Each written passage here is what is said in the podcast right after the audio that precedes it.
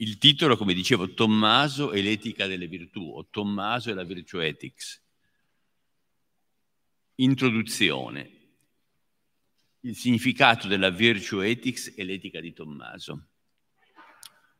Oggetto di questa relazione è la presenza esplicita e implicita del pensiero di San Tommaso nella contemporanea etica della virtù o Virtue Ethics e l'incidenza che questa corrente dell'etica potrebbe esercitare oggi sulla ripresa sul piano speculativo dell'etica di Tommaso. Potrebbe almeno, no?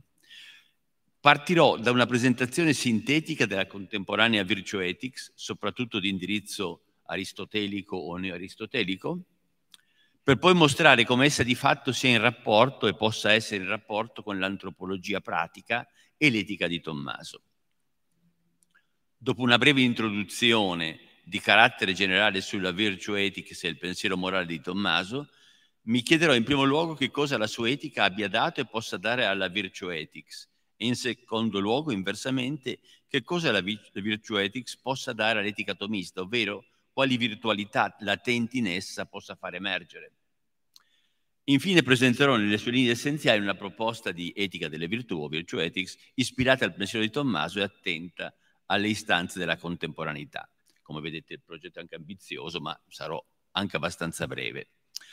Non è necessario sottolineare l'importanza dell'etica delle virtù e dei vizi nel panorama contemporaneo dell'etica. Si tratta ormai di un filone tra i più importanti dell'etica accanto al deontologismo formalismo e all'utilitarismo e conseguenzialismo. Per comprenderlo basti scorrere un catalogo di, di pubblicazioni, per esempio della Oxford University Press o della Cambridge University Press. Una parola in primo luogo sulla genesi della Virtue Ethics. Essa è sorta in Gran Bretagna, benché ci sia stata nel Novecento una meno estesa ed influente riabilitazione delle virtù in Germania, e poi si è diffusa soprattutto nel mondo anglosassone, a partire da una reazione nei riguardi di una concezione della metaetica e dell'etica, influenzata soprattutto da una certa lettura filosofica, tra virgolette, delle, della scienza moderna una lettura della scienza moderna che ha influenzato anche l'approccio all'etica, secondo me. Ehm, credo che una tale lettura della scienza moderna abbia giocato un influsso determinante sull'etica deontologica a partire da Kant, sul formalismo di Kant, etica centrata sul, for- sul formalismo ispirato alla scienza e ancora più sull'etica utilitaristica a partire da Jeremy Bentham, etica centrata invece sul calcolo scientifico delle conseguenze delle azioni. A differenza della virtue ethics classica e contemporanea, che secondo una felice distinzione ripresa da Giuseppe Abbà è un'etica della prima persona, le altre due correnti sono etiche della terza persona. Ora il fatto è che l'etica è sempre innanzitutto un'etica della prima persona. Non si tratta semplicemente di lasciare uno spazio libero per l'agire dell'individuo in ambito privato una volta fissati certi vincoli, come nella grande parte della filosofia morale moderna, ma si tratta di motivare l'uomo offrendo un senso fine comprensivo alla sua intera vita. La genesi della virtù etica si fa, si fa risalire al famoso articolo di Elizabeth Anscombe, Modern Moral Philosophy, in cui l'autrice critica deontologismo e conseguenzialismo e invita a formulare una nuova, una nuova psicologia morale o teoria dell'azione, come si svilupperà in Intention, e non limitarsi a ripetere pedissequamente Aristotele, dice lei. Lei stessa ha coniato il termine conseguenzialismo per indicare una teoria morale che si fonda sulle conseguenze delle azioni. Così pure la critica del deontologismo moderno basandosi su un argomento di tipo genealogico che si ritrova già in Schopenhauer e che lo connette a un fondamento di natura teologica che non sarebbe più accettabile, che non è più accettabile in un'etica filosofica. La contemporanea eh, Virtue Ethics è in buona parte di indirizzo in senso lato aristotelico, come in McDowell, Hursthouse, Annas, e talora con riferimenti a Tommaso, in particolare nel caso di Elizabeth Anscombe, Peter Geach, Alasdair McIntyre, Candace Vogler, eccetera. Essa si presenta nel complesso come un approccio più globale e motivante rispetto ad altri filoni dell'etica, quali il deontologismo e l'utilitarismo, pur valorizzando i particolari aspetti. Occorre sottolineare infatti che pur ponendo al centro della riflessione morale le virtù e i vizi del carattere, a rigore la virtù etis di per sé non esclude il ruolo, il ruolo delle norme e dei precetti della legge morale, come pure la valutazione delle conseguenze delle azioni. Un altro aspetto interessante della virtù ethics è il rapporto esistente fra lo studio delle virtù nell'etica filosofica con quello ad opera delle scienze umane e della psicologia in particolare.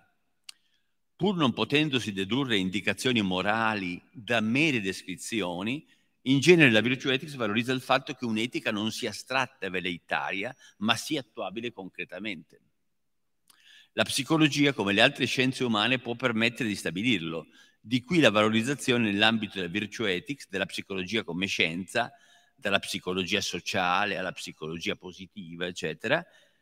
In particolare, all'interno di una tradizione di ricerca psicologica sperimentale, nota come psicologia degli, degli atteggiamenti, attitude psychology, gli studiosi convergono da vari decenni nel mostrare che i giudizi morali non sono per nulla più stabili del comportamento. Il foro interiore, cito un autore, non sembra rinforzarsi prima o in maniera indipendente dal comportamento. La qualità morale interiore e quella esteriore sono indissociabili, proprio come previsto nel modello di Aristotele. La formazione di abiti virtuosi determina un atteggiamento allo stesso tempo sia nel pensiero sia nell'azione. I principi non sono un baluardo, una base di appoggio ferma e indipendente su cui fare leva nel momento dell'azione. Contrariamente a quanto normalmente si crede, in morale non c'è un problema specifico del passaggio all'atto. Ciò che tendiamo a classificare così dipende invece da una coltivazione ancora insufficiente delle virtù, dove l'insufficienza è tanto sul piano dell'agire quanto su quello della comprensione. Cito un'osservazione che è diffusa. Ecco per quanto riguarda l'etica di Tommaso, si deve sottolineare che rispetto ad Aristotele di lui abbiamo una maggior mole di testi e certo più sicuri per quanto riguarda l'attribuzione. Inoltre la contemporanea riscoperta del ruolo della virtù nell'etica di Tommaso rispetto a quello della legge Abba, eccetera, favorisce l'incontro fra Tommaso e la Virtue Ethics. Poteva sembrare in passato che la trattazione delle virtù nella prima seconda, anticipando quella della legge, fosse propedeutica a quella. Solo una lettura moderna e razionalistica, bisognosa di un formulario di divieti atti ad affrontare la nuova complessità della realtà, ha posto erroneamente al centro dell'etica di Tommaso il tema dei precetti della legge naturale. L'etica di Tommaso è letta giustamente come un'etica delle virtù e non solo e non innanzitutto come un'etica della legge naturale. Essa ha a ben vedere il suo centro nelle virtù e in particolare nella virtù della prudenza o saggezza pratica, direi anche della caritas, ma per quanto riguarda l'etica eh, soprannaturale, la quale interpreta eh, la prudenza, interpreta qui ed ora il da farsi alla luce dei precetti generali della legge naturale che si basano su alcune fondamentali inclinazioni umane, come pure, essendo un'etica teologica, virtù, nella virtù della sapienza come dono che presuppone la carità come amicizia con Dio. La legge costituisce quindi un pedagogo all'acquisizione delle virtù, formulando prima che dei divieti delle indicazioni di sviluppo. Le indicazioni di sviluppo. Ma ciò non significa che la prospettiva della virtù sia meno esigente, meno precisa nei singoli casi dei precetti della legge, della legge sfociando necessariamente in un'etica della situazione. Anzi, l'etica della sola legge potrebbe essere meno precisa, fermandosi a formulare delle indicazioni universali. La, la, legge non è in realtà più precisa dei dettami della prudenza, pur assumendo uno sguardo anche dal di fuori della gente, mentre la prudenza uno sguardo soltanto dall'interno.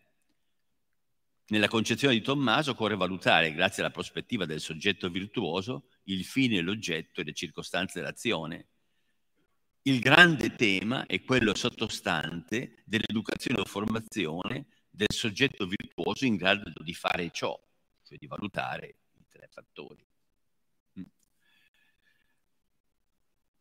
Che cosa, eh, primo punto, primo, questa è l'introduzione generale. Mm? che cosa Tommaso, primo punto, che cosa Tommaso ha dato può dare alla virtù ethics contemporanea?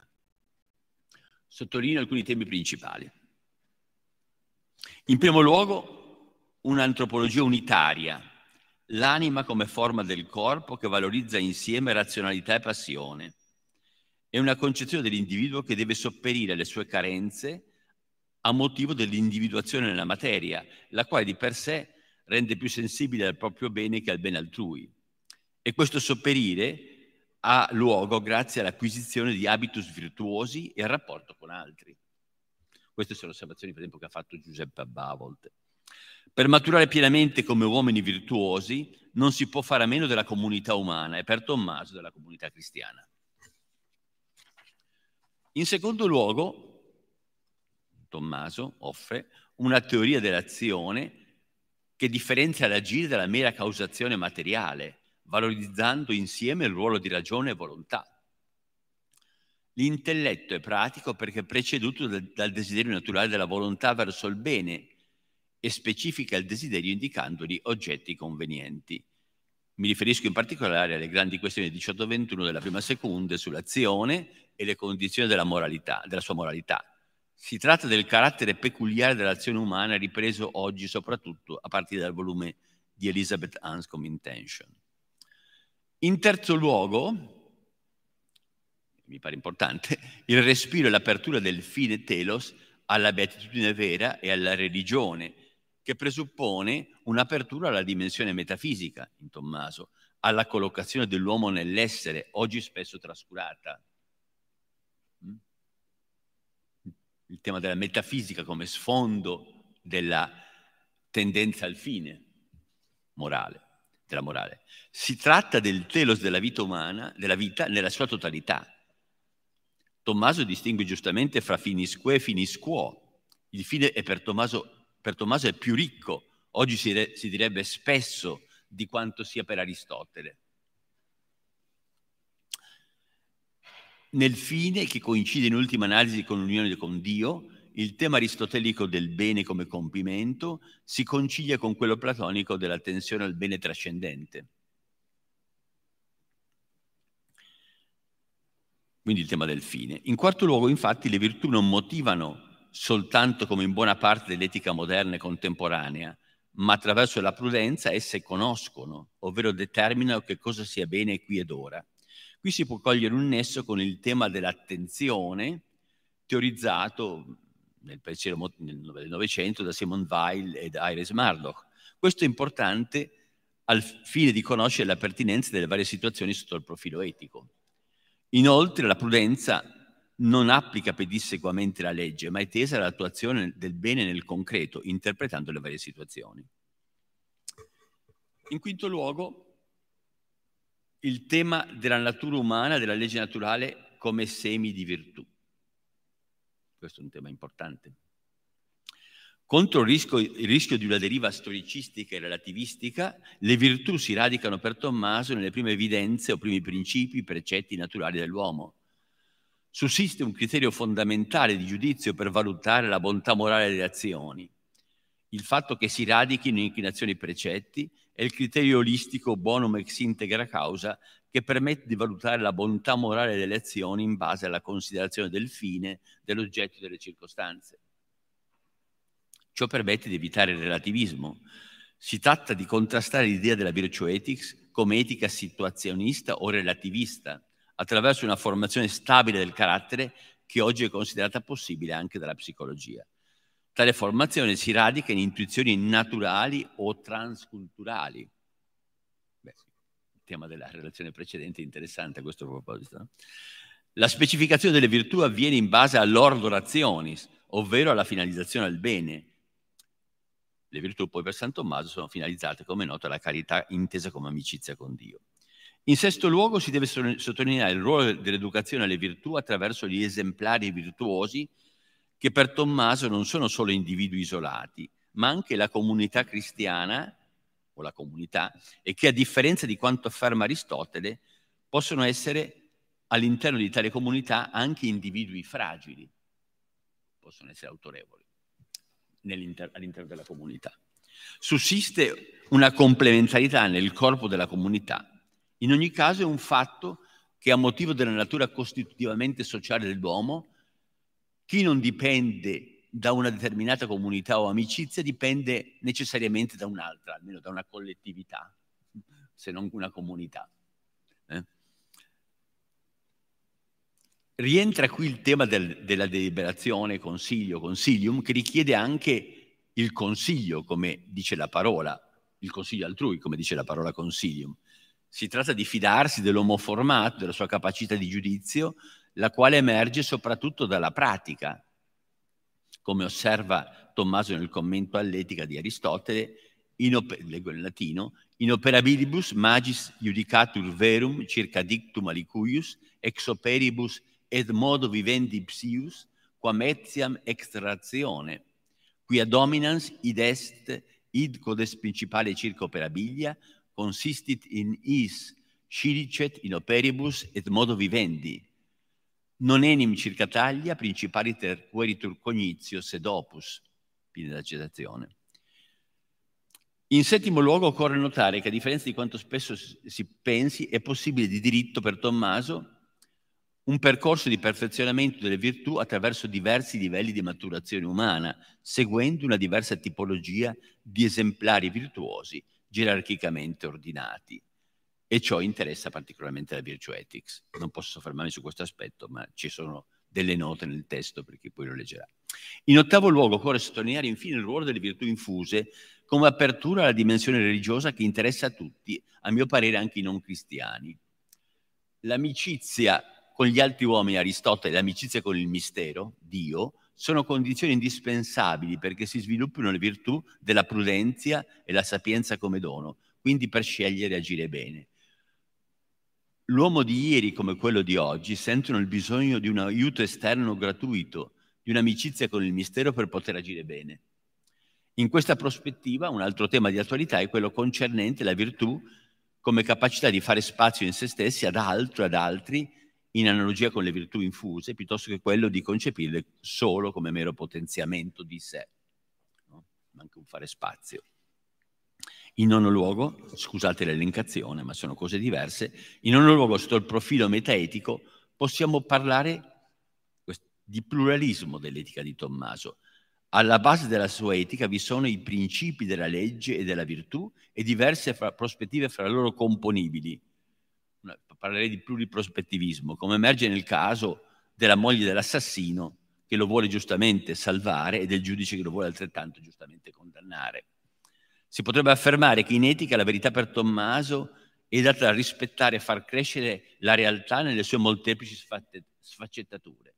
Una, c'è un grande realismo, una grande fedeltà alla realtà. No? Come ha osservato giustamente David Solomon, per parlare di etica delle virtù in generale, non si tratta semplicemente di privilegiare il concetto di virtù invece di quello di legge o di conseguenza dell'azione.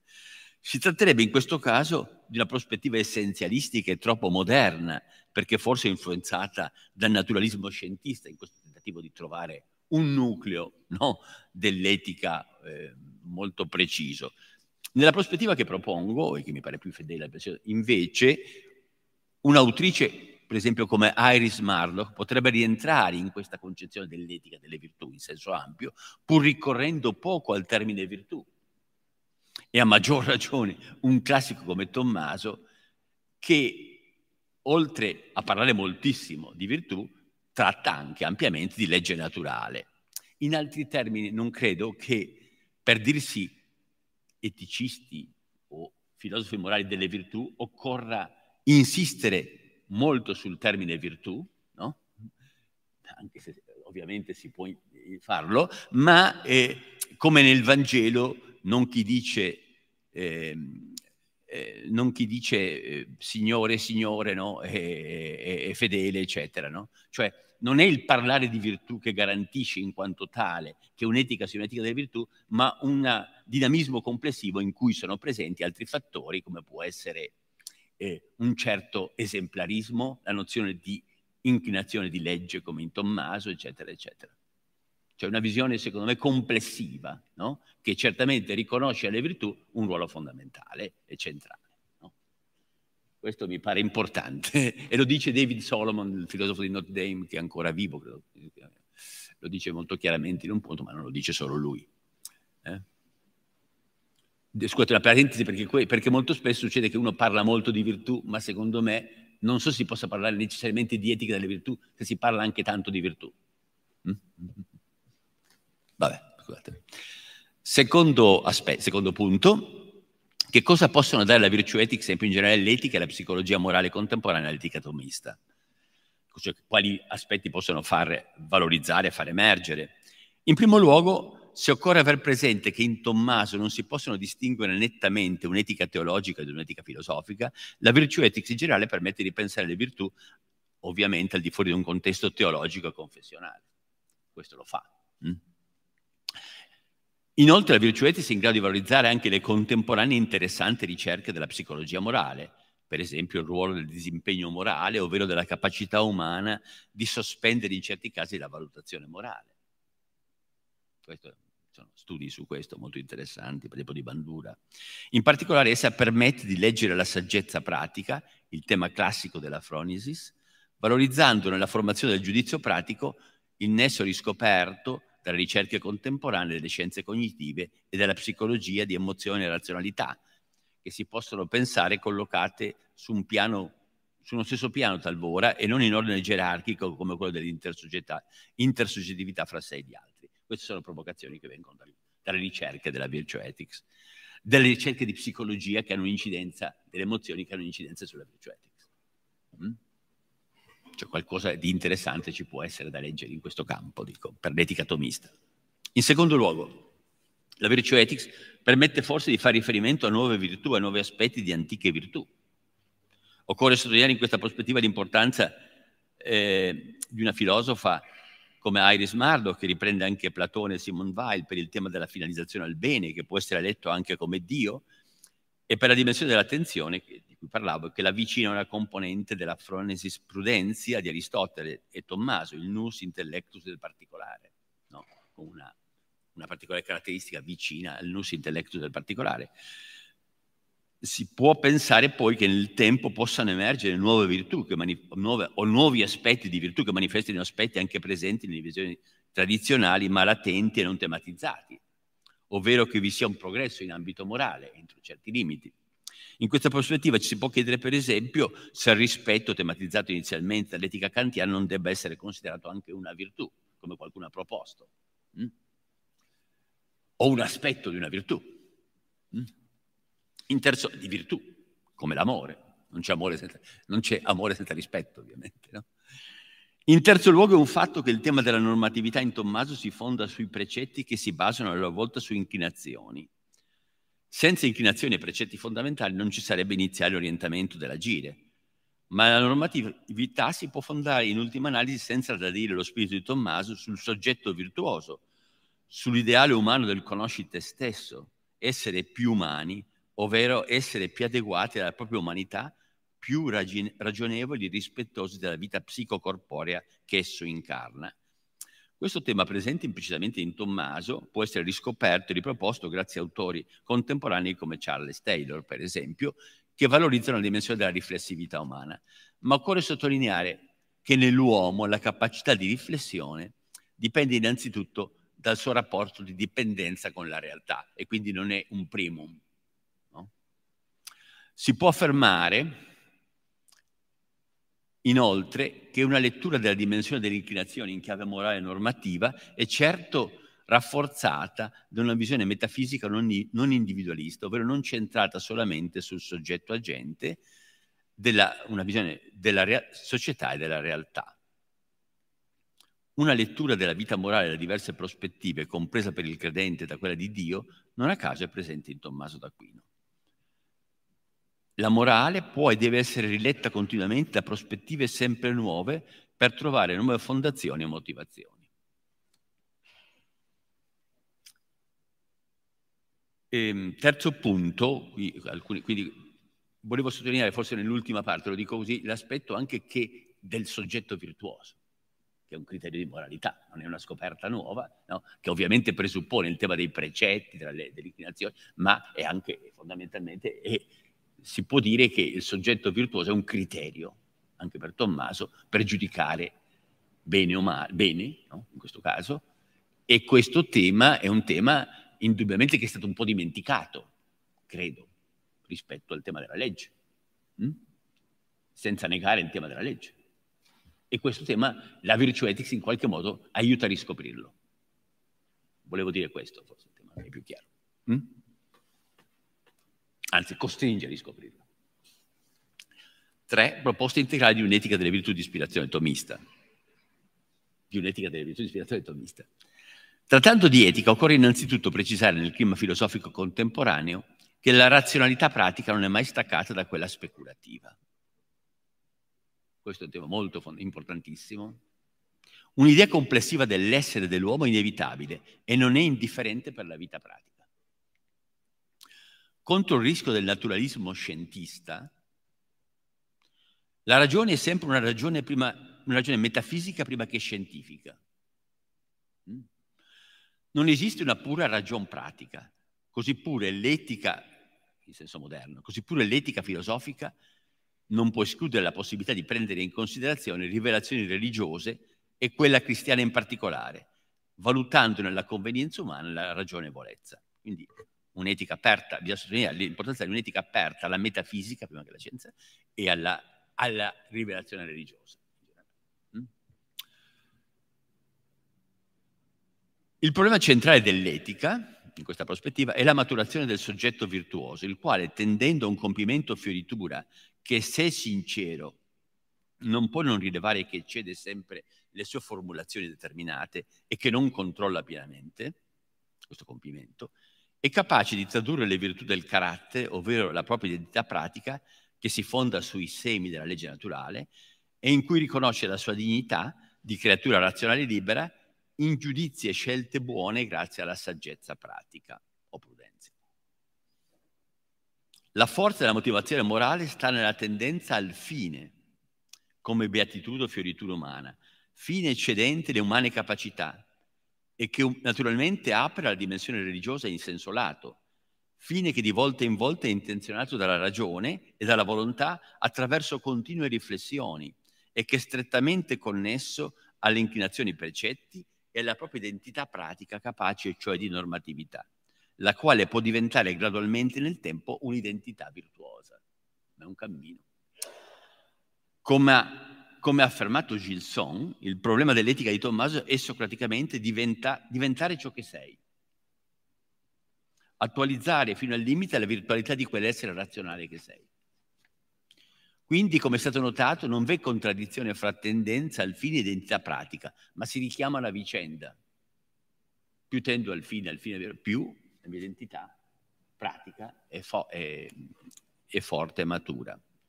Sussiste un'analogia, un rapporto fra i diversi fini ultimi a seconda della condizione umana. La ragione filosofica ha il compito di valutare e criticare i beni significanti e felicitanti che sono o non sono adeguati all'apertura trascendentale della ragione e del desiderio e alla luce di questa stessa apertura. Così la cura del corpo non può essere assolutizzata ma finalizzata a un fine superiore. Lo stesso interesse per la scienza ha delle ragioni che vanno oltre la scienza stessa e che rendono la scienza certamente un fine valido, ma non l'obiettivo pienamente adeguato del desiderio umano un fine minore è segno di altro, apre ad un fine superiore. Così l'amicizia fra gli uomini può essere vista come segno dell'amicizia con Dio o carità. Non si tratta quindi di meri fini, di meri fini strumentali, ma di approssimazione e partecipazione al fine ultimo. Il fine della felicità non è in contraddizione poi con quello della moralità e delle virtù, ma lo comprende. Non c'è felicità senza elevazione del desiderio verso mete adeguate e acquisizione di nuovi valori. Il bene supremo deve unificare la vita rispondendo all'esigenza umana di unificazione. Per questo deve essere superiore agli altri beni e sintetizzarli in se stesso. Questi sono temi che si possono affermare con, con la ragione. Hm? Oggi, il bene se, eh, supremo non può non tener conto dell'esigenza di integralità e di alterità intersoggettività, amicizia con gli uomini e con Dio. A ciò si aggiunge un auspicio di gratuità in entrambi i casi, l'esigenza che il bene abbia a che fare con la gratuità.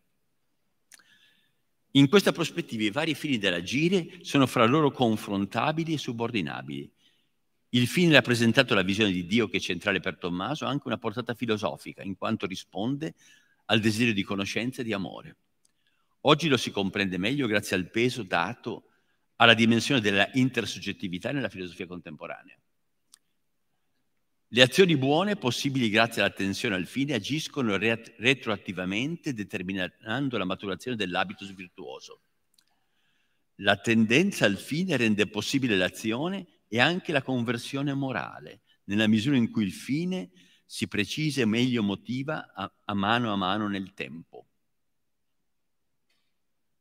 Oggi certo si percepisce il rischio nichilistico di trascurare la rilevanza della dimensione del fine, anche a motivo della sfiducia nel finalismo in genere, favorita da una certa lettura dell'evoluzionismo, ma anche da altri fattori.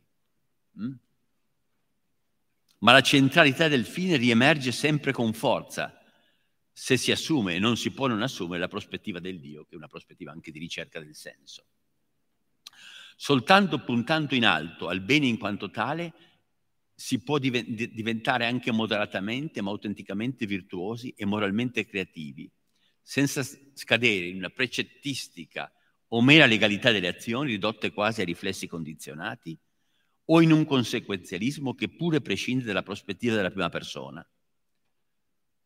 Alla base di una etica delle virtù così intesa non c'è innanzitutto uno sforzo di autorealizzazione, ma piuttosto lo stupore la gratitudine di fronte a fatti e persone che costituiscono per noi un avvenimento, come lo è l'amicizia, e che spalancano e precisano continuamente la dimensione del fine, al quale, ten, ten, al quale tendere. In corrispondenza alla tendenza al fine si sviluppa l'attenzione alla realtà, fatti e persone, che si, che si manifesta in virtù come quella della giustizia, per esempio, ma anche altre virtù del rapporto con gli altri. Quindi questo nesso fine, attenzione alla realtà, fatti e persone. Come avviene nell'etica di Tommaso, si deve affermare che sussiste di diritto un primato della virtue ethics, dell'etica delle virtù in generale, sul deontologismo e sul conseguenzialismo e delle virtù, ovvero dell'uomo virtuoso, sulla legge morale naturale. Quest'ultima infatti è in funzione della maturazione delle virtù che sono richieste dalle diverse pratiche in cui si è coinvolti e che permettono di affrontare adeguatamente le sfide del particolare che è il luogo dove si decide la moralità di un uomo. Non c'è contraddizione fra virtù e legge. La legge morale, con le sue evidenze e principi primi, evita il relativismo etico. Le inclinazioni ai rispettivi precetti, a partire da quello secondo cui occorre fare il bene ed evitare il male, informano il desiderio e l'agire, determinando la dimensione valoriale e normativa del fine ultimo. Al fine non si tende solo di fatto, ma il fine bene, al fine è bene tendere. Al fine del bene è bene tendere. Il rapporto tra legge e virtù non coincide con il calare del concreto per via deduttiva un, un prontuario di precetti universali, ma con l'interpretare qui e ora, grazie alla saggezza pratica, delle linee di tendenza di carattere teleologico normativo che sono radicate in noi e, in, e senza di cui saremmo privi nell'agire morale di ogni iniziale orientamento. In questa prospettiva, anche il soggetto non ancora virtuoso, e in certa misura nessuno lo è mai pienamente, è capace di moralità perché può basarsi su alcuni precetti o primi principi che si fondano su inclinazioni e che portano ad agire bene e a sviluppare le virtù, in quanto semi di virtù. Semina virtutum. Tra questi, oltre a quello generalissimo di perseguire il bene ed evitare il male, e a quelli più specifici volti alla conservazione della vita e alla comunicazione della specie, non necessariamente dell'individuo, e alla conseguente cura di essa, è fondamentale quello, in certo qual modo comprensivo degli altri due, alla valorizzazione della ragione come dimensione specifica dell'uomo, che permette di ricercare il senso fine della vita nel suo complesso e di agire bene sul piano sociale. Qui gioca un ruolo centrale il principio bonum ex integra causa, che permette valutare, di valutare tutti gli aspetti dell'azione e della situazione concreta. Per iniziare a coltivare il suo carattere ancora informale si può partire dai quei precetti iniziali o semi di virtù da una parte dal confronto con la figura esemplare del maestro o di maestri, la dimensione comunitaria, che permettono di svolgerli dall'altro. Senza riconoscere il primato delle virtù in atto dell'esemplare o degli esemplari, il confronto con i quali determina e precisa l'ideale di compimento e la sua possibilità di attuazione, gli stessi precetti sarebbero lettera morta. Soprattutto il terzo non saprebbe cosa significhi concretamente. La dimensione della comunità è in questa prospettiva fondamentale perché esalta, contestualizza e ridimensiona il singolo esemplare virtuoso che altrimenti rischierebbe l'unilateralità. E devo dire che questo è un punto importante, molto spesso oggi nell'etica delle virtù si insiste sull'esemplare singolo, ma non altrettanto sul tema della comunità che è presente in Aristotele e in Tommaso e che meriterebbe una riflessione.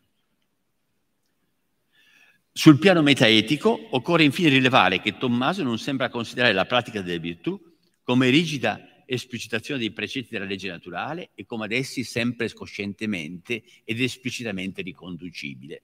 Ma in un secondo momento, in fase di giustificazione filosofica, si possono legittimamente leggere come virtù eh, certe virtù come connesse nella loro genesi a determinate inclinazioni. Così il coraggio e la conservazione della vita, la giustizia e la considerazione degli altri come simili a me, eccetera. E in prospettiva si possono pure pensare nuove virtù o aspetti di virtù come quella del rispetto, tematizzarli meglio. Come dicevo prima, se il rispetto esaltato all'etica moderna non diventa virtù o un aspetto fondamentale di una virtù, se non si adatta grazie alla saggezza pratica alla diversità delle situazioni, non è veramente tale. E con questo finisco. Grazie.